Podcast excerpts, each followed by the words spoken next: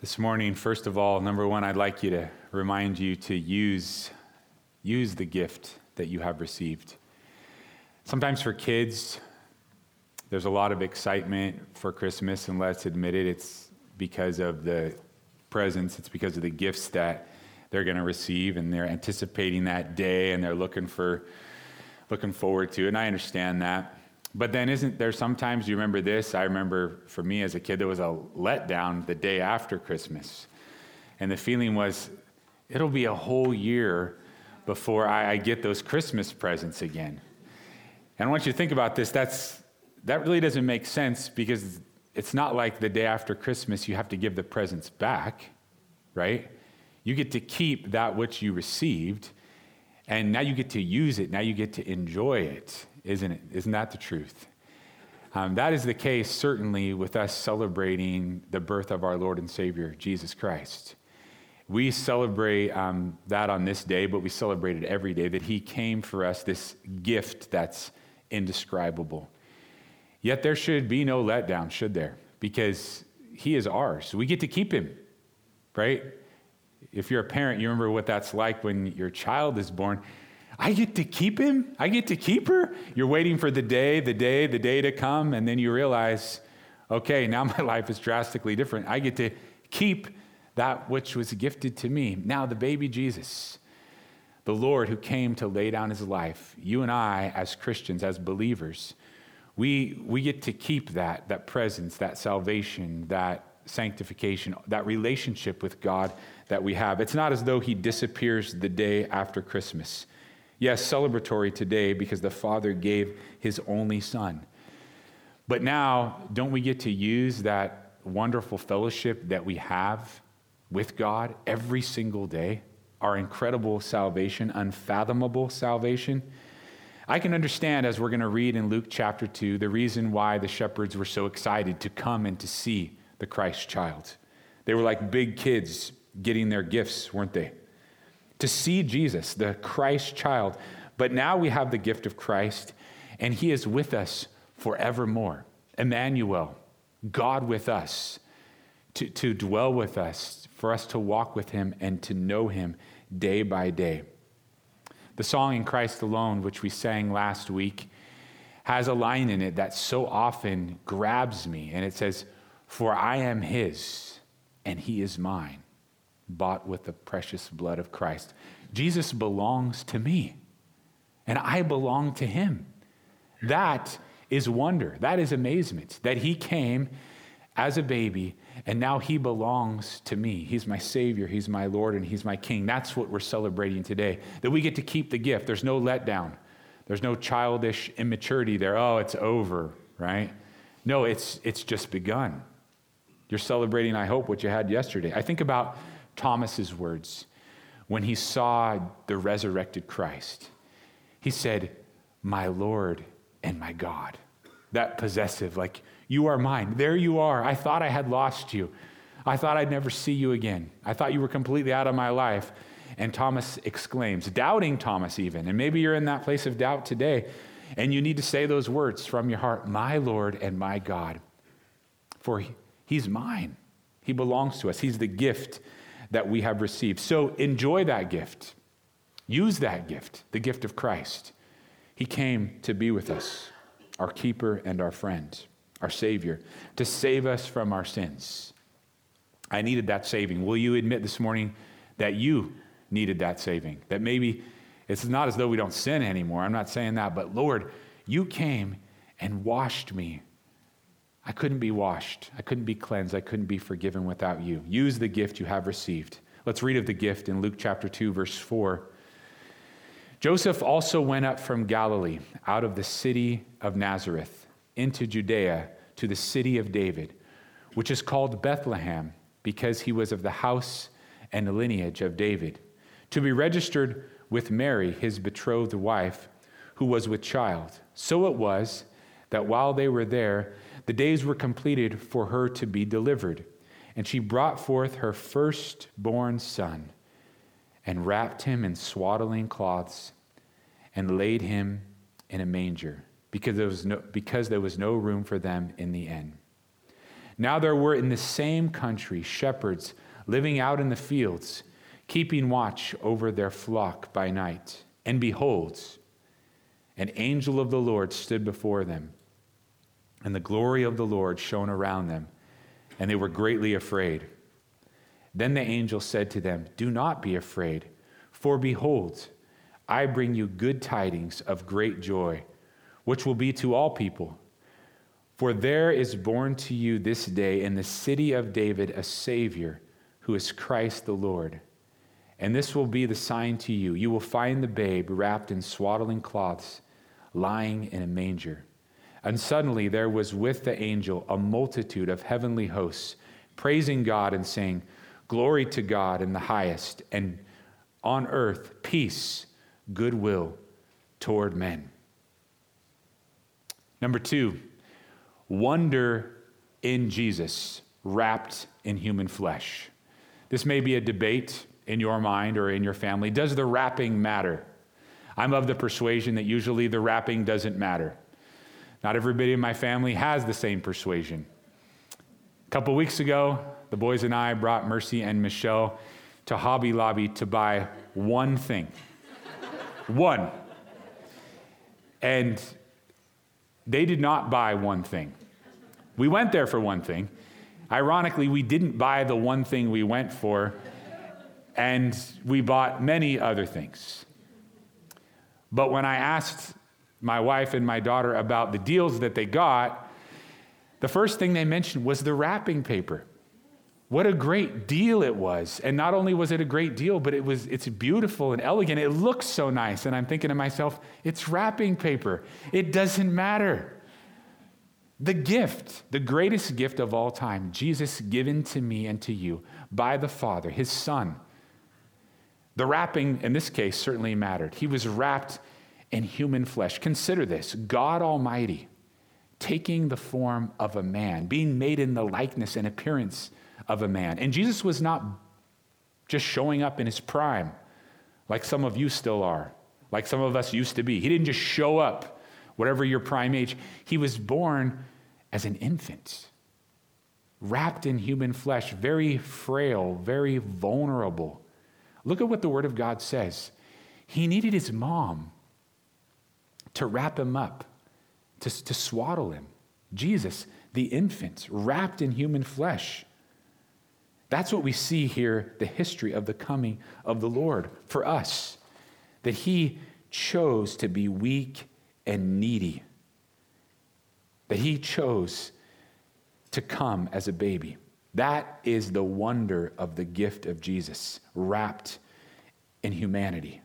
God Almighty come, and later on he would display his power in his earthly ministry.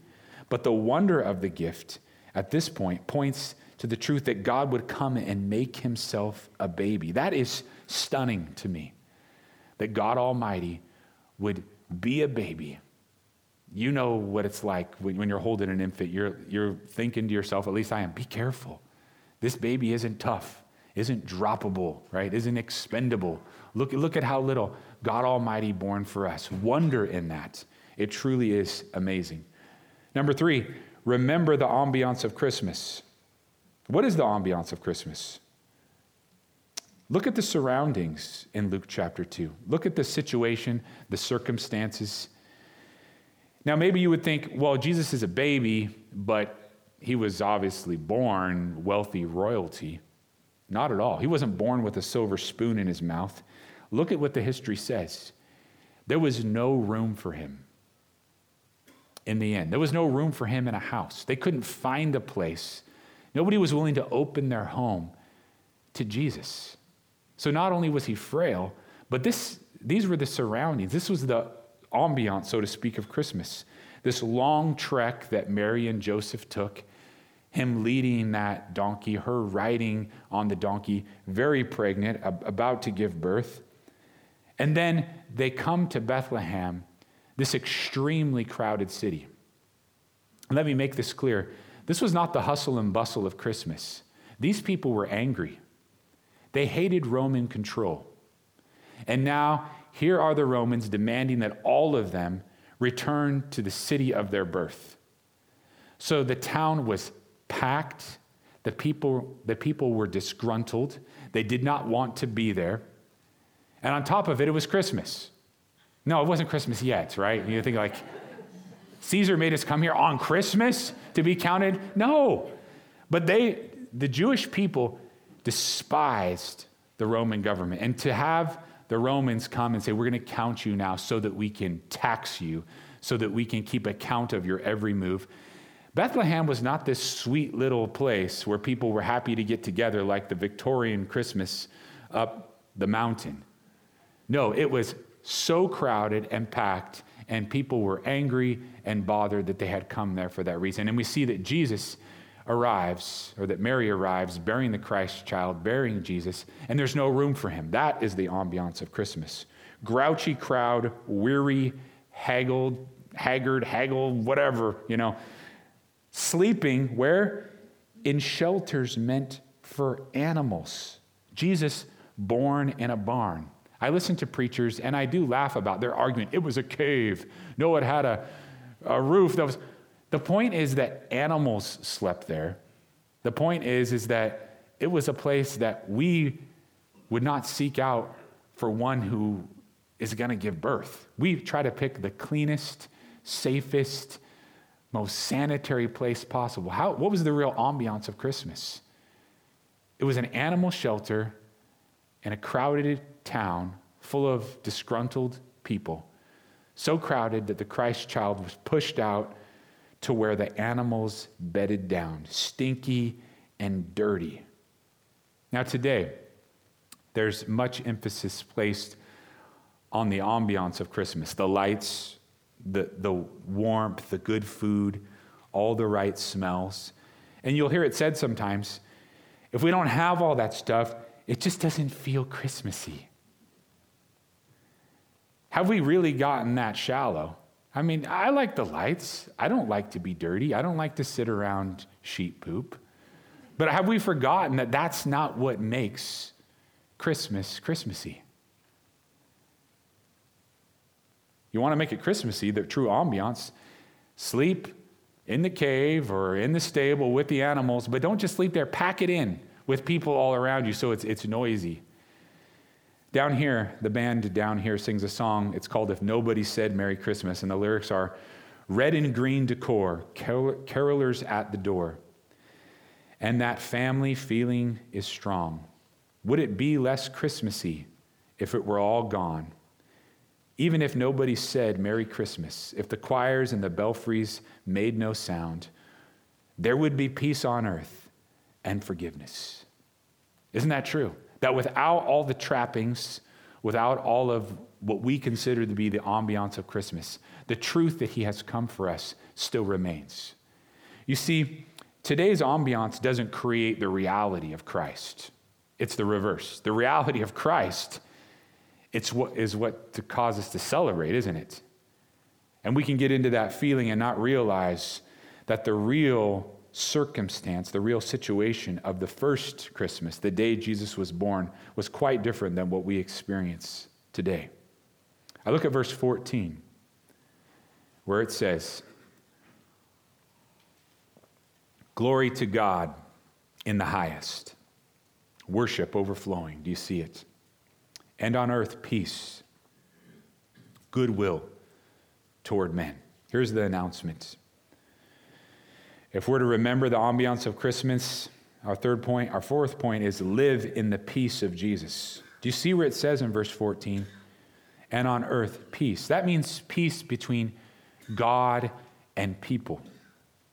That means a healing of the separation that has been caused because of sin. That means a mending of the relationship that has been torn apart, that has been estranged because of evil. So when those angels announce peace, those shepherds are ready for peace. But this is peace on earth. It's from God. It's the Lord now, through his Son, is giving his best so that we are mended to him. I speak now to you if you are a believer, if you're a Christian, if you've chosen to put your faith in Jesus. You have true peace because of Jesus. Now, you and I don't always live in that perfect peace. We have access to a peace that passes understanding. Let's admit that at times we're anxious. It's wrong to be that way. Let's admit that sometimes we're worried and sometimes we're angry. We don't have peace, even though it's there for us to take, because we're in Christ and we believed upon him as our Lord. But even when we wander into that emptiness and that numbness and that anxiousness, the greatest war that was ever waged was won by Jesus on our behalf. And we stand before God in him, and we have peace with God because of Jesus. Peace is the product of us being the children of God by faith. So I remind you as a believer, as a Christian, that you and I have this opportunity to live in peace, even though the world around us is in such turmoil. It's pretty difficult to escape the turmoil that surrounds us, isn't it? It's everywhere. It's the backbiting. It's the hatred. And is it getting any more peaceful circumstantially in our world? Are the efforts of mere men working us towards peace? And whether you talk about peace in your hearts or peace between men, no, the efforts of people are not putting us in a more peaceful place. I want peace. And that starts with you and I having peace, inner peace, true peace, because we've given our lives to Jesus. He's our King. He is our Lord. And even though this world just wages war on every level, though it feasts on bitterness and hatred, you and I as believers have peace because of Jesus. What did we learn in Ephesians chapter 3? That he himself is our peace. Speaking of Jesus, it's not based on a circumstance. It's not based on whether the political parties can agree on a piece of legislation. It's not based on a conflict or a war, a horrible war coming to an end. It's based on Jesus himself saying, I am mending you to me through my life given for you. That is real peace. Consider that you have access to that peace, Christian. Now I speak to those who have not believed. If you have not put your faith in Jesus, you can't have true peace. And you could be surrounded by all of the trimmings of commercial Christmas. You could be surrounded by people that love you and even try to put together the best possible scenario that you can. But in the middle of even those kind of festivities, if you are without faith in Jesus, then there's a turmoil. And that turmoil cannot be tamed because Jesus is peace. Turn to Christ, put your faith in him, and he will make you, listen to this, just as if you never sinned. He'll forgive you. This is what it says in Romans chapter 5. I read to you from the New American Standard. It puts it this way. Therefore, having been justified by faith, we have peace with God through our Lord Jesus Christ. There it is. If you've had your sins washed away, now you have peace. But if you haven't had your sins washed away through the love of Jesus, then there's going to be that turmoil. Know the peace that passes all understanding today. And it doesn't happen through Christmas. It happens through Christ. He gave his life so that you could be forgiven. And now if you'll trade in your sin for his grace, he'll save your soul. He'll mend the relationship that's been torn, and he'll give you the promise of everlasting life. So that is the peace. Live in the peace of Jesus. That's number 4. Live in it. Wake up every day and say, Lord, I live in a world of turmoil and war and hatred. I know that, but I choose to live in you. You are my peace. In Luke 2:15, it says this. We'll read all the way through 20. So it was when the angels had gone away from them into heaven that the shepherds said to one another, let us now go to Bethlehem and see this thing that has come to pass, which the Lord has made known to us. And they came with haste and found Mary and Joseph and the babe lying in a manger. Now when they had seen him, they made widely known the saying which was told them concerning this child. And all those who heard it marveled at those things which were told them by the shepherds. But Mary kept all these things and pondered them in her heart. Then the shepherds returned, glorifying and praising God for all the things that they had heard and seen as it was told them. Fifth and final, don't be silent. Look at in 17. Look at what the shepherds did. They made widely known what was told to them. They made widely known the news about Jesus. This is incredible news. Earlier, the angels call it glad tidings. They say, this is great news. Your Savior has been born. There it is. Don't be silent. At this point, the shepherds never received an instruction, go out and tell everybody. Now, Jesus tells you and I that we're to go and to make disciples of all men.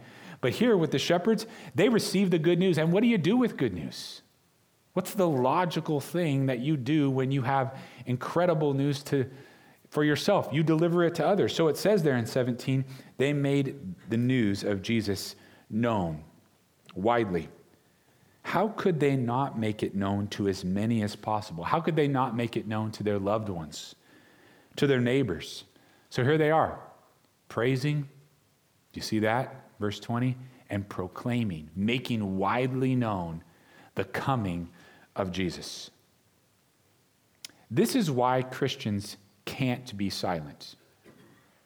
This is why we can't just keep Jesus to ourselves. Jesus came to save us from our sins. And we know that he is the way, that he is the truth and the life, that there's no heaven without Jesus, that there's condemnation without him, that there's eternal death instead of eternal life. We know that, and we are the bearers of this good news that Jesus is the door, that Jesus is the way, that Jesus has come to save his people from their sins. That's what the Word of God says. And sometimes people just hear Savior and they're happy. Oh, save me from my life, my circumstances. But he came to save you and me from our sins because our sins condemn us. Without Jesus, all of us are lost, wandering, and without hope. But in Jesus, we are saved. We're delivered. Our eyes have been opened just the way the skies were opened to those shepherds as they heard the announcement of Jesus' birth. And we want everyone to know the one true God the way that we do. So we must speak up. We must be joyful. If you are that person who's wondering, why can't my neighbor or my friend just let it die? Why does my loved one, why does my family member, why do they have to keep talking about Jesus? Why do they insist upon saying that we need him desperately for forgiveness? If you're that person who's wondering, why is it like that? Can't they just give it a rest? You see, Christians know the way of salvation, and they can't bear to hide that way, that only way from you. A Christian shares, a Christian is insistent, a Christian proclaims because they love your soul. Yes, they love you as a person, but they care about where you're going to spend forever. What will it profit you if you gain the whole world, but you lose your soul? And yes, that's talking about material things, but it's also talking about accomplishments and dreams. What good will it do any of us?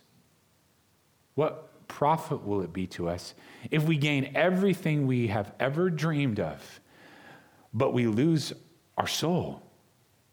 It won't profit us anything. That's the answer to the question. And Jesus is the one that posed that, not just me. And so you and I, as the children of God, we can't stay silent. Now we must proclaim in love and in grace, but I want you to realize that to not tell somebody is to not love them. They'll say, well, I love them, so I don't. Actually, it's opposite of that. You're not loving somebody when you don't tell them the truth about Jesus and how he came to save. They might prefer for you to not bring it up. And I admit that's according to the leading of the Holy Spirit. He guides you when to speak, when to not speak, what to say. But isn't it not just our duty, but I want you to look at the shepherds again. Did they share this message? Did they make it widely known because it was their duty? Not first and foremost. They shared the message because they were joyful and they were praising God. And because they had received the news of the coming of Jesus, that the Savior had arrived, they spread it. It was that natural yet supernatural response. God has come in human form to give all that he is for us, to redeem us back to himself. And now I must share that message. May I share it with love, but may I share it with joy also. The greeting, Merry Christmas. I've gotten more deliberate about saying Merry Christmas to people here and there and everywhere, out in public. And I've noticed more and more that many are afraid to return the greeting. That's where our country has gotten to, isn't it? That you can say Merry Christmas to somebody at McDonald's and they're scared to say Merry Christmas back because they don't want to end up in, you know, on the news, McDonald's endorsing Christianity, and then get their job taken. I mean, that's the way our country operates now. And I watch people, and you see it too, to even say Merry Christmas, if there's Christ in there. And that's just giving him too much acknowledgement. That's just giving him too much recognition or credit. That's how far our country has fallen. That when somebody expresses their faith in Jesus, somebody can't even say, yeah, that's mine too. Or I'm happy with you that you put your trust in Jesus. And yet the trappings are everywhere, aren't they? The expense and the ridiculous greed and all of that spreads quite easily. But to say Christ, he's right there in Christmas. This day is when we celebrate the birthday of Jesus, and we need those reminders. For some, it's hard for them to even set aside an hour or two for Jesus. Our lives just get so crowded. It happens on a weekly basis. I can't, just time devoted straight to God. That's just a lot of time. It really isn't. We've just been duped by the waywardness of our society. Really, to give God glory, to stop, to take time, to worship him with our whole hearts, to sit under his word and to fellowship with him. Is that really our burden? You've heard that saying where you win more flies with honey, right? It's so true in love and relationships. I don't want to be the person who reminds people you better make time for God because, it's your duty, it's your obligation. But when God gets a hold of your heart and you read in his word what pleases him, he'll draw you, and his kindness will lead you to repentance. Not your sense of duty, I better go do this, I better go do that. So to set aside some time to serve him, or to pray, or to fellowship with his people, it's more like the attitude of the shepherds. Now it's overflowing joy. Now it's glad tidings. Now it's good. I say this out of zero guilt on your part, but I spent the last 2 days getting ready for today. And this morning, instead of sitting with my kids, and I was working. But my question for you is that a joyful giving? Or is it it's Christmas and the rest of the world's goofing off and I should give myself the day off too? Instead of saying, Jesus, today is about you. You came for me, wrapped in human flesh. And now I cannot be silent about that. I should not be silent about it, even though there are many that would desire us to do so. As we get the privilege, and it is a privilege, to gather today and to come under his peace and to be together in our worship and to return again to the reminder of the wonderful truth and the washing of the word of God. May we live out our day, this day and every day, to our families, to our friends, with the gospel of Jesus Christ on our lips. You know it. It's not complicated. Give it away. It's the best news you and I have ever received. Jesus, I tell you thank you. I rejoice with the heavens Lord, let me rejoice like those shepherds rejoiced and made widely known. May we come and marvel like those who heard on that day. May we be like Mary was and ponder, not just glance over, but deeply consider what you're doing. May we be like those in your word that surrounded your birth, that surrounded your coming. Lord, thank you for the grace, for the humility. Thank you for the love, for the mercy that you've shown towards us. In Jesus' name we pray, amen.